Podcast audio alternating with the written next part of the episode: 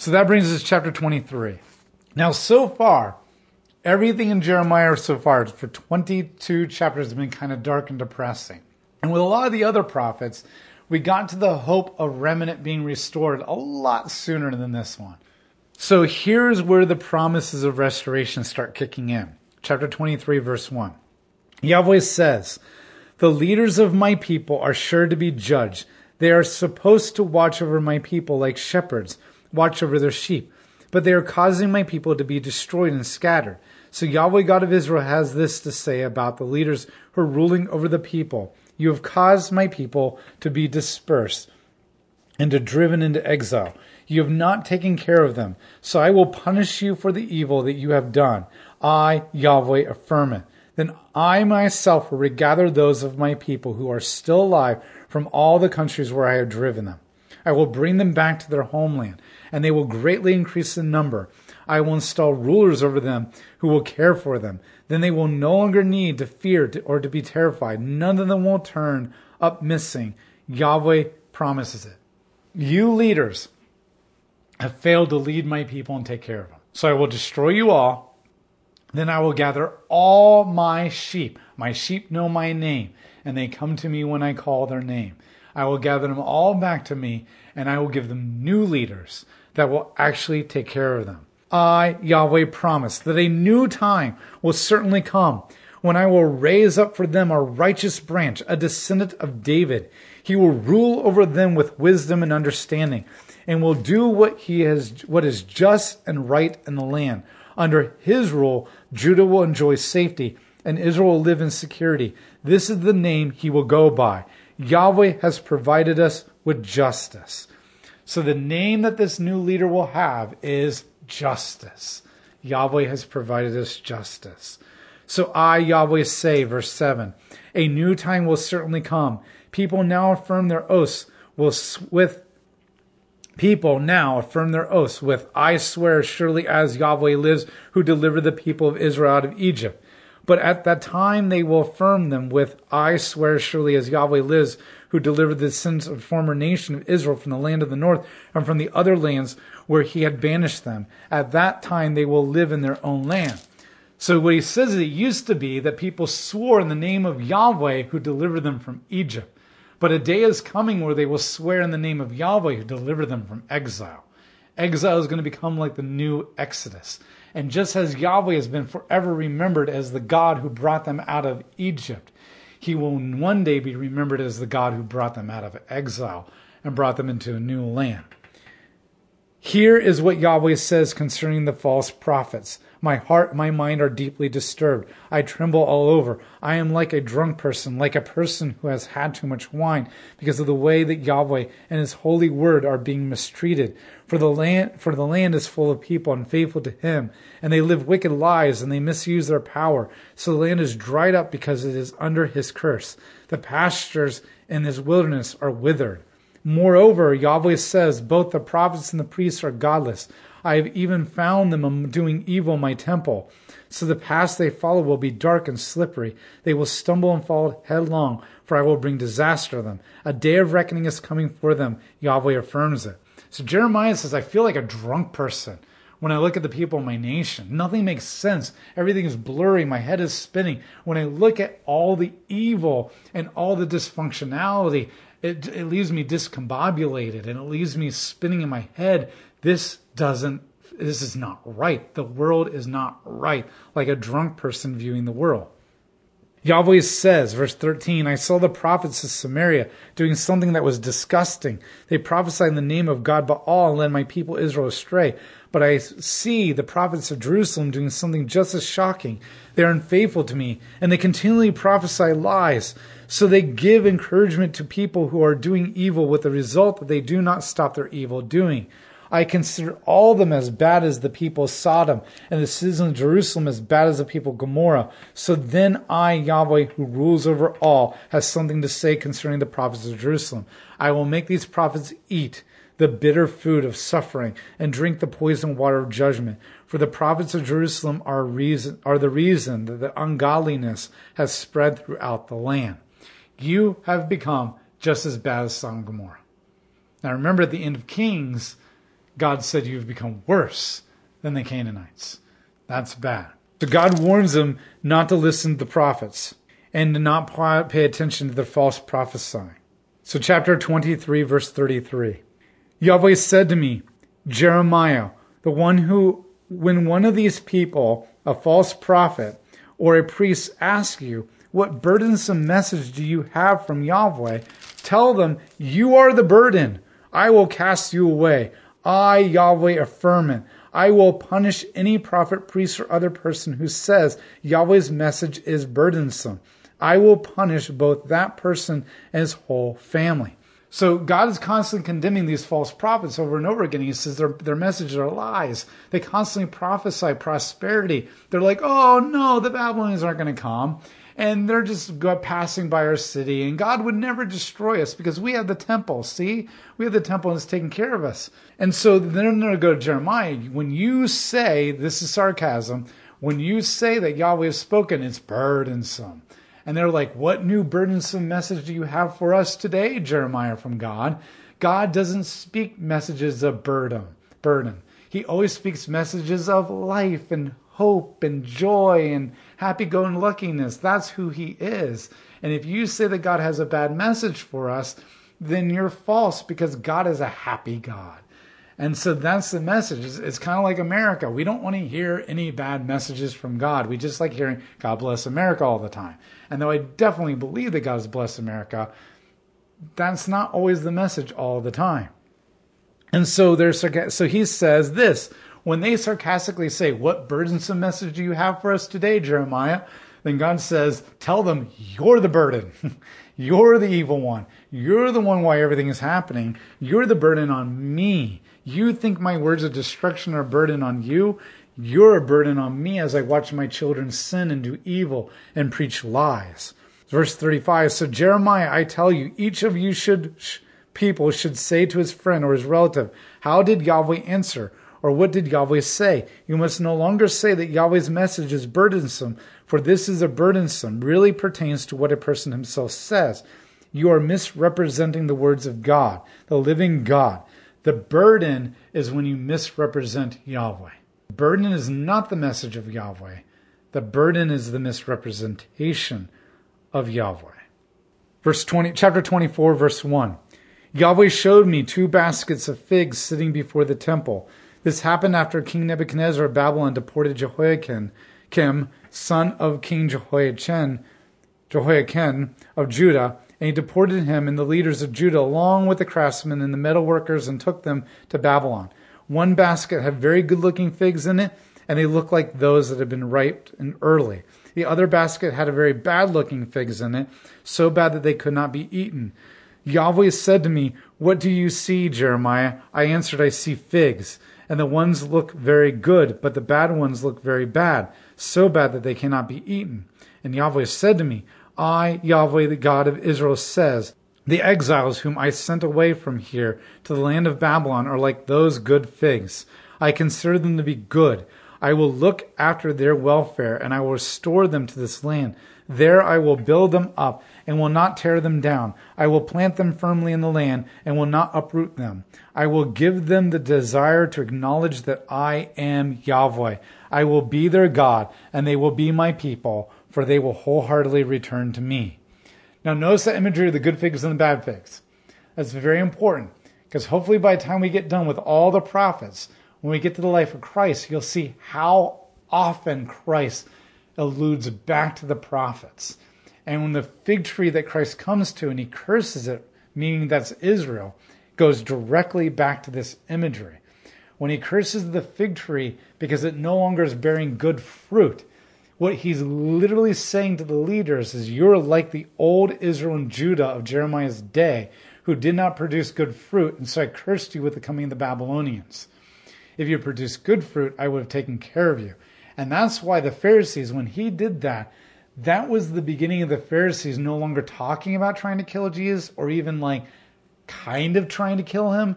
They went into full throttle, we're going to kill you now. And this is what begins to lead to the cross because they knew exactly what Jesus is doing. Because what Jesus is saying is, I'm Jeremiah, and you're the false prophets and priests of the day of Judah. And that would have been an incredible insult to the leaders. That would be the equivalent of going to your pastors and elders in your church and saying, I am Jesus Christ and you're a bunch of serial killers. That's how the Pharisees interpreted it. Okay, and so it was it was a direct offense against them. But notice that God says this. At this point in Jeremiah's life, a wave of people have already been taken into exile, and they're already in Babylon. In fact, Ezekiel is one of them, and he's already there, and we'll get to him next week. They're in exile. And what God is saying is, this is what I'm promising. I'm taking the righteous people into exile. And the wicked people are the ones that are going to die and be left behind. So think about it. Daniel, and you know them as Shadrach, Meshach, and Abednego, but Hananiah, Azariah, and Mishael, they are taken exile. And you're like, oh, that was so horrible and crappy. And it was. But the fact that they're going to exile meant that they were righteous and God was going to preserve them. And so what God is doing is he's flipping it. With Israel, the wicked are being taken away, and Judah, the righteous, are being left behind. But now in this exile, the wicked are going to be left behind and completely destroyed, and the righteous are going to be taken away into exile, and then they're going to be brought back. So it's the people that are currently in exile and the people that are going to be taken into exile in the next wave and then the next wave that's coming that are truly the righteous ones. And everybody who's left behind are going to be destroyed and killed. Now, there's a few poor people that are righteous, and Jeremiah will be left behind. But Jeremiah is only left behind because Nebuchadnezzar gave him a choice to go with him or stay. And Jeremiah chose to stay to be with the people that were still left behind to continue his ministry to prophesy to them. Unfortunately, the people who were left behind and were not killed said they were faithful to God, but in the end, they proved that they weren't. And we're going to talk about that in the next section. So it's the people taken to exile that are actually being shown as the righteous people who are going to be brought back one day and restored. So Yahweh promises that. So that brings us to chapter 25, verse 1. In the fourth year, that Jehoiakim, son of Josiah, was king of Judah, Yahweh spoke to Jeremiah concerning all the people of Judah. Now remember, none of this is in chronological order. The, the messages kind of just jump around all over the place. So the prophet Jeremiah spoke to the people of Judah and to all the people who were living in Jerusalem. For the last 23 years, from the 13th year that Josiah, son of Amon, was ruling in Judah until now, Yahweh has been speaking to me. I told you over and over again what he said, but you would not listen. Over and over again, Yahweh has sent his servants, the prophets, to you, but you have not listened or paid attention. He said through them, each of you must turn from your wicked ways and stop doing the evil things that you are doing. If you do, I will allow you to continue to live here in the land that I gave to you and your ancestors as a lasting possession. Do not pay allegiance to the other gods and worship and serve them. Do not make me angry by the things that you do. Then I will not cause you any harm. So Yahweh says, You have not listened to me, but you have made me angry by the things that you have done. Thus you have brought harm on yourselves. Therefore, Yahweh who rules over you says, You have not listened to what I have said. So I, Yahweh, affirm that I will send for you all the peoples of the north and my servant King Nebuchadnezzar of Babylon. I will bring them against the land and its inhabitants and all the nations that surround it. I will utterly destroy the land, its inhabitants, and all the nations that surround it, and make them in everlasting ruins. I will make them objects of horror and hissing scorn. I will put an end to the sounds of joy and gladness, to the glad celebration of brides and grooms in these lands. I will put an end to the sound of the people grinding meal. I will put an end to the lamps shining in their houses. This whole area will become a desolate wasteland. These nations will be subject to the king of Babylon for 70 years. But when the 70 years are over, I will punish the king of Babylon and his nation for their sins and I will make the land of Babylon an everlasting ruin. I, Yahweh, affirm it. I will bring on that land everything that I said I would do. I will bring on it everything that is written in this book. I will bring on it everything that Jeremiah has prophesied against the nations. For the many nations and the great kings will make slaves of the kings of Babylon, as nations too. I will repay them for all that they have done. It is at this point that God says, You're going to exile for 70 years. Now, what he alludes to here is the 70 years are a result of them not taking care of the land. They're not obeying God. They're not doing right. And the greater context of some things that we didn't read in great depth, God is making the point this. Remember back in Leviticus, there were several Sabbaths. There was the weekly Sabbath. The weekly Sabbath happened every seventh day. There was also the, the yearly Sabbath. And the yearly Sabbath happened every seventh year. So every seventh year, they were to let the land rest and they were to let all slaves go free. God allowed slavery, which was not our American history slavery, which is just downright demonic and messed up. It was more of a I can't pay my bills and I'm going to go into bankruptcy and I'm going to work for you and you will pay my bills and my debt and then I will make money and I will end up buying my freedom. But because God didn't want that to go on forever and he didn't want the people to mistreat their servants, their bond servants or slaves, he said every seventh year all slaves go free, unless a slave chooses to stay with you because you're a good master. So now, did did people abuse their slaves and do bad things to them? Yes, just like fathers and mothers can abuse their children. That doesn't mean being a father or mother is bad. So remember, I'm not saying that slavery was okay, and God's not saying slavery was okay. He's saying servanthood was okay for the sake of bankruptcy but you're not allowed to take advantage of them and keep them in that state forever. You're after seven years, you're to let them go free. Now that's exactly what he's condemning them for. We hear that over and over again. You've mistreated the poor, you've mistreated the people in debt, you've oppressed them, you've taken advantage of, them, you made money off of them. So they didn't do that. And they didn't let the land rest. They just kept harvesting the land over and over again and all that kind of stuff. Then there was another Sabbath, and that Sabbath was the year of Jubilee. In the year of Jubilee, every 50th year, they would do the same thing. They were not allowed to harvest the land or plant or harvest. They weren't allowed, they had to set the slaves free, but they also were to cancel all debts.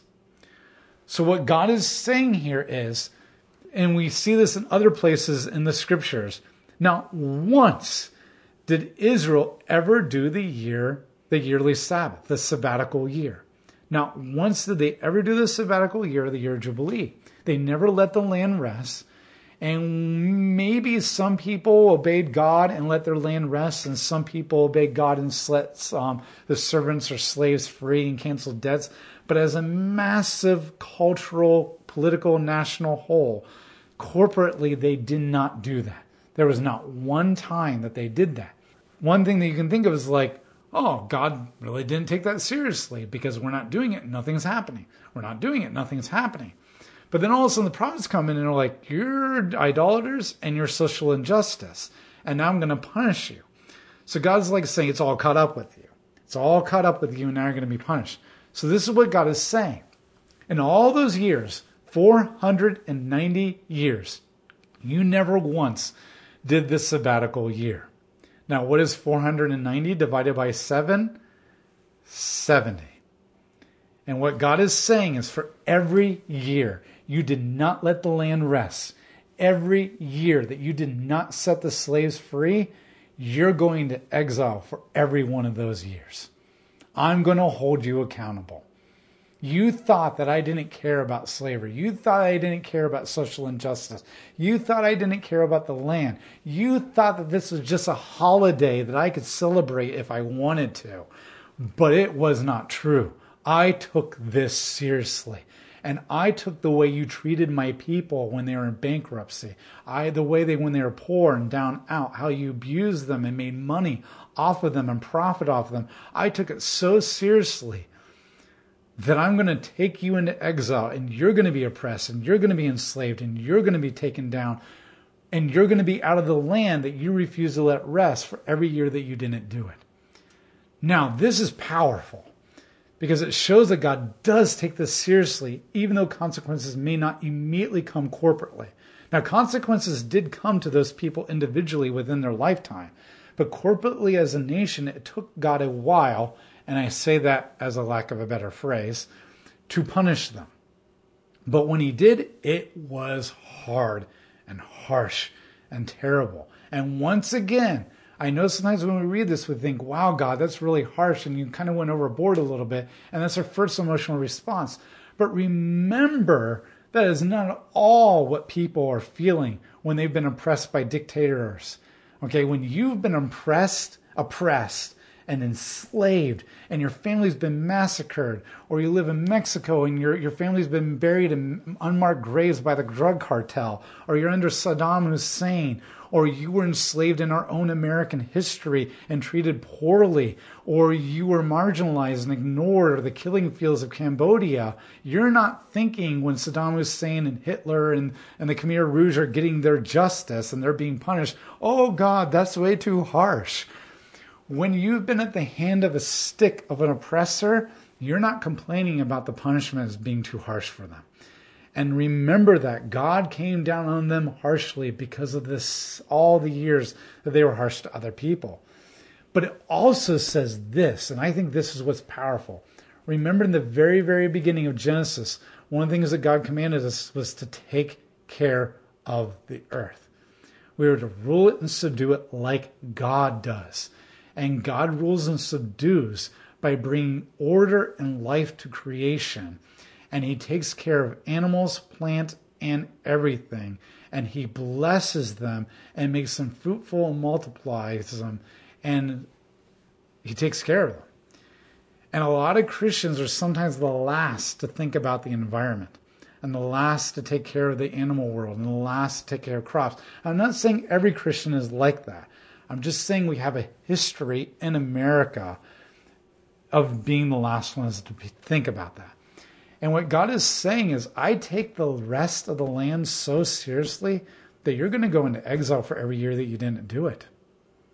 And that's huge. That says to him, environmentalism is huge in his mind. If he created this world and called it all good, and blesses it and takes care of it, then heck yes, he compare, cares about environmentalism. And you're like, oh, but some of those environmentalists, they go way too far. They like have lifted animals up to be equal with humans and they're hugging trees and, and they're willing for people to suffer and die for the sake of the environment. Yeah, you know why?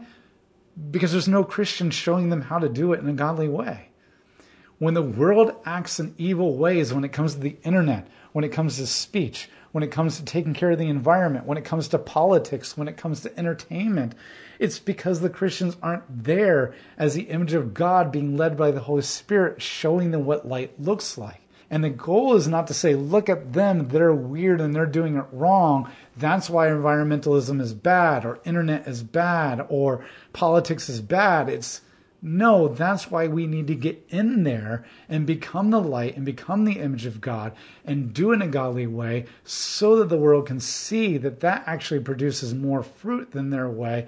And then they their desire to take care of the environment, which comes from God, is good, but then they're doing it in the way that the image of God wants them to do it because they're coming to Christ and being sanctified. And so God cares about all of creation, and He cares about all of it politics, land, environmentalism, socialism, social life, everything being sanctified in the image of God. And remember, nothing is bad, it's only what we do with it that makes it bad.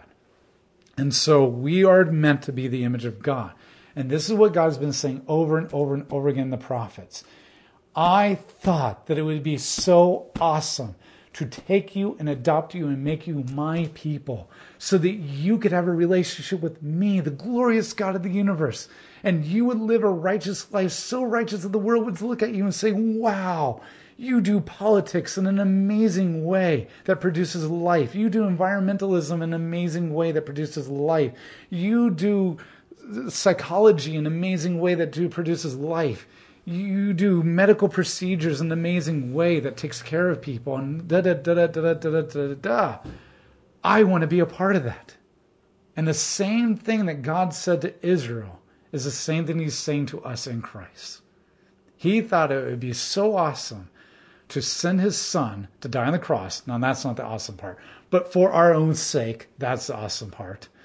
So that we could become his children and being dwelled by the Holy Spirit and sanctified so that we could have our hearts circumcised and begin to live righteously and do politics and block parties and entertainment and parenting and school teachers and discipleship and all everything that you could possibly imagine in a holy, sanctified way that would make people look at you and say, wow, that really does produce fruit. That really is truly a much better way and a much more life giving way with fewer consequences and dysfunctionality. I want to know how to do that. And we say, let me tell you about my God. And that's what he hoped for Israel, and they failed because they choose to produce their own works. And now he is curing us through Christ to be that. And the question is are we going to look in this mirror and see who we are without Christ and cling to Christ so desperately that he will transform us and we will be able to become the new Israel that God wanted them to be, that we can now be so that the whole world will look at us, including the ethnic Jews today, and say, I want to be a part of that. And they will come into it. And this is where I really truly believe that the gospel message is not just you going out and telling people about Christ.